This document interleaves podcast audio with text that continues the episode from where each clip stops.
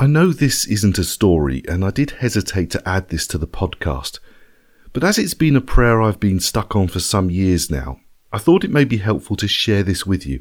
But understand, when I say stuck, I don't use it in a negative way. Instead, I'm still working through this prayer, seeking to capture all that's hidden in those deceptively few words. You see, this prayer grasps hold of God in a way that can transform and transport us from where we are towards where we're going to be, towards becoming who we'll eventually be. But I'm running ahead of myself, so let's start with the prayer itself. You can find it in Ephesians chapter 3, verses 14 to 21, and I'm reading in the New Living Translation, where it's called Paul's Prayer for Spiritual Growth. When I think of all this, I fall to my knees and pray to the Father, the Creator of everything in heaven and on earth. I pray that from His glorious, unlimited resources, He will empower you with inner strength through His Spirit. Then Christ will make His home in your hearts as you trust in Him your roots will go down into God's love and keep you strong. And may you have power to understand, as all God's people should, how wide, how long, how high, and how deep His love is. May you experience the love of Christ, though it is too great to understand fully.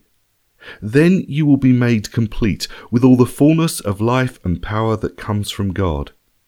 Now, all glory to God, who is able through his mighty power at work within us to accomplish infinitely more than we might ask or think. Glory to him in the church and in Christ Jesus, through all generations for ever and ever. Amen. As Paul starts with, When I think of all this, he's looking back at what he said earlier in the letter, especially chapter 2, where he talks about Jews and Gentiles both having the same rights given to them by God and belonging together as the people of God. So, when he starts his prayer, he also starts by reminding himself of that very privileged relationship he's just explained that all Christians, Jews and Gentiles, have with their Father in heaven. And so, from that perspective, as it were, coming into the presence of God in his incomparably great grace, he tells us that he falls to his knees in prayer before this wonderfully loving and accepting God, while going on to remind himself that this same Father in heaven has unlimited power and wisdom. He does this by pointing to his wonderful creation. His reasoning's simple. Nothing can be impossible for the one who created, well, everything. And so what he's about to ask cannot be outside God's ability to give. With this perspective in mind, in other words, having got his thinking straight about whom he's praying to before he asks anything of him, Paul then feels ready to bring his first request. I wonder, how often do I rush into the presence of God with my list of requests without first taking the time to get my thinking straight and in so doing worship the Lord? Anyway, getting back to Paul's prayer, his first request is for power. That's what he means when he talks about being empowered with inner strength through his Spirit. But it's not just power for power's sake, but an empowering for a very specific reason. The kind of power Paul wants is the power to change who we are, to become someone Christ Jesus is happy to live in. That's what Paul means when he talks about Christ making his home in our hearts. Imagine what this means that God can so transform sinful people like me and you that we can actually become a place where Jesus is not just existing in us, barely tolerating being with us, but actually happy to make his home in us and with us. When I look at my own life, I find this thought mind blowing. For me, this request that we could have the power of God to transform us so that Jesus is happy to make his home in us seems to be far more than just a small Jesus is happy and at home type of idea. Much more. Ultimately, I see this as asking that our Father in heaven would send His Holy Spirit with incredible power to so work in our lives that we're brought to the point where King Jesus' rule is absolute, where our selfish and sin ravaged will is so transformed that we fall prostrate before Jesus on his throne in the centre of our lives and we worship him, with every sinew of our will desiring to obey him, whatever he asks of us. In effect, we're asking God to change the focus of our lives. Presently, we sit on the throne of our lives. What we want determines our actions and the course of our lives. But if this prayer is to be answered with the kind of power Paul is asking for, then we're going to be so changed that we willingly get off that throne and allow Jesus to sit there instead. And then, with all our so called rights discarded, thrown away as rubbish, we look to Him to lead us forward. But it's also worth noting that this is a process, something that develops and grows over time, and Paul shows us how this happens when he uses the words, as you trust in him. In other words, that growth and the lordship of Jesus over our lives and wills only develops as we learn to trust him, to accept that he knows best and he wants what's best for us. Oh, and that we actually do trust him by obeying him and doing what he asks us to do.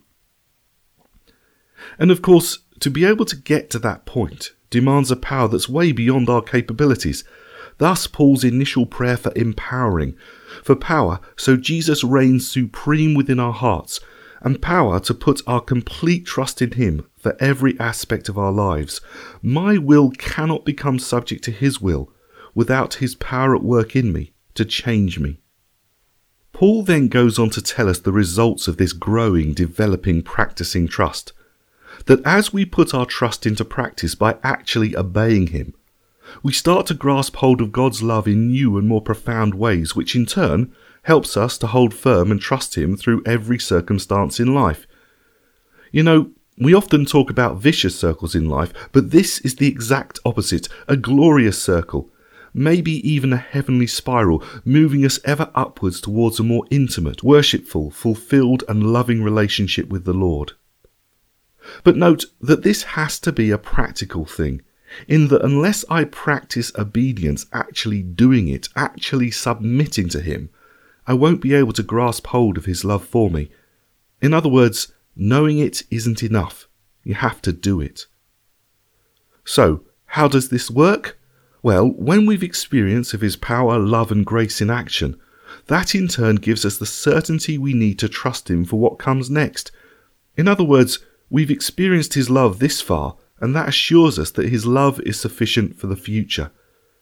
This, of course, is what Paul's referring to when he talks about our roots growing down into the love of God, keeping us strong.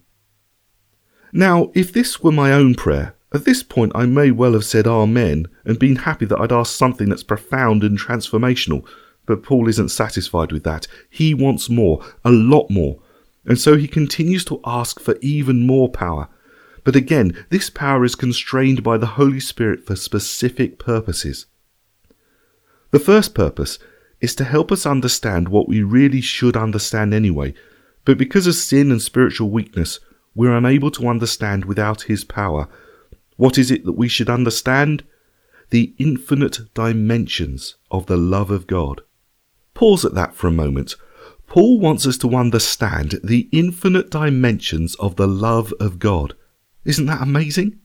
And to make us somewhat ashamed by our weakness, he tells us that all God's people should already understand this, that it should be part of what we already know as Christians.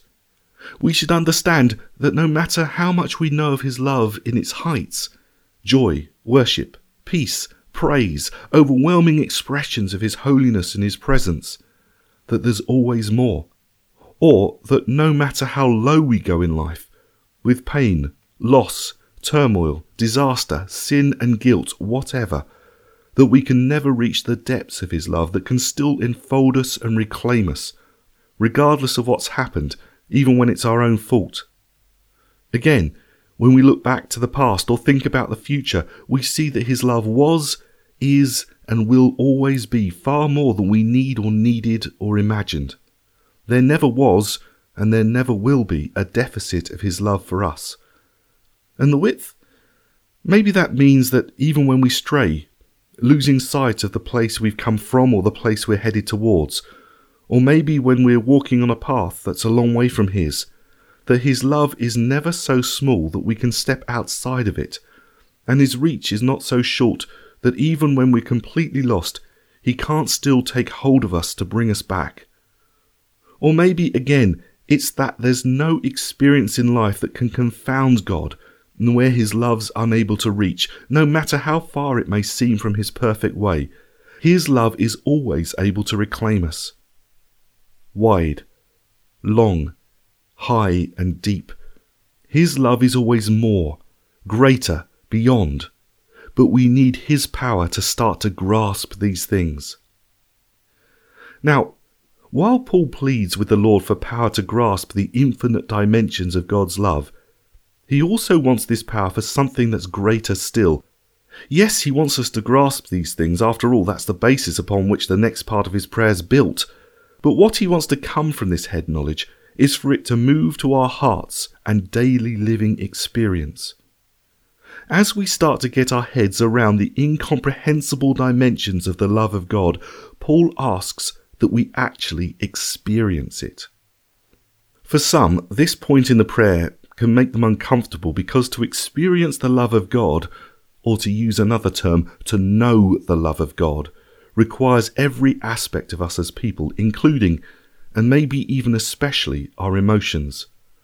Some don't like talk of emotions, and yet, here is Paul asking that we experience or know love. And how can you experience and know real love without it impacting our emotions? You see, as this knowledge of the infinite dimensions of the love of God becomes our experience, we're transformed.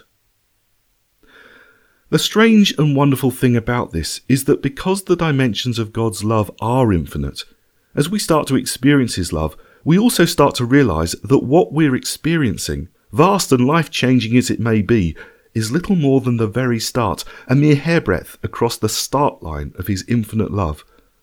No wonder at another point in the Bible, Paul tells us that no mind has conceived what God has in store for those who love him. So, why is Paul asking for this mind and heart blowing experience? And this is where I think I find myself positively stuck time and again. Paul's asking for this so that we can have everything. Note that word, everything. That's what he means when he says made complete. He asks that we can have everything that God wants us to have, so that we can be all He's planned for us to be. Another way of saying this is that we're to be made complete, mature, fully developed people of God who lack nothing and are pleasing to God in every way. I don't think it's possible to ask more of God than this that we can become everything He wants us to be, filled with life and power from God, mature and complete. What a prayer to pray for your family, your church, your friends. If you think about it, that means that we need God to provide us with power from His limitless resources so that we can reach maturity as God's people. Or to put it in the negative, Without this power at work in our lives, we can never become mature Christians. That maturity is only achievable by a trusting experience of God's amazing and limitless love, and that we can't become mature without it. No wonder Paul's praying this prayer. But even this incredible height isn't the ultimate purpose of Paul's prayer. Yes, he wants to see us become mature Christians, but there's still more. So, what is the ultimate purpose of this incredible prayer? Glory to God. That's the core, root, central reason to ask all these incredible things of the Father, that what He does in us brings glory to Himself. How does that happen?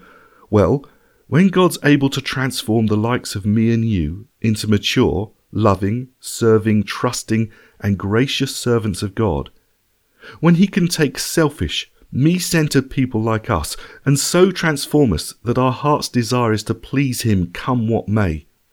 Then He gets all the glory because everyone will know He did it, because no person can be changed like that by themselves. So ultimately, Paul prays this prayer for the glory of God as the world perceives the power of God at work in His people, the church, brought together through Christ Jesus. But there's also a tantalizing part to this prayer that makes it even more incredible. For as Paul has asked God to transform us so thoroughly and completely in knowledge and experience so as to bring glory to God, Paul also tells us that through God's mighty power at work within us, God is able to do infinitely more than our imaginations can comprehend. Now, imagine what God could do for those we were to pray this prayer for. Then remember, your imagination isn't sufficient to comprehend what He can and will do in us for His glory. As God's love is infinite, so is His power to change us. Can you see why I've got stuck on this prayer? It's a prayer that asks God for everything He has to give us, to make us complete. And it's a prayer we know God longs to answer, as it fits in with His will, and it's for His glory.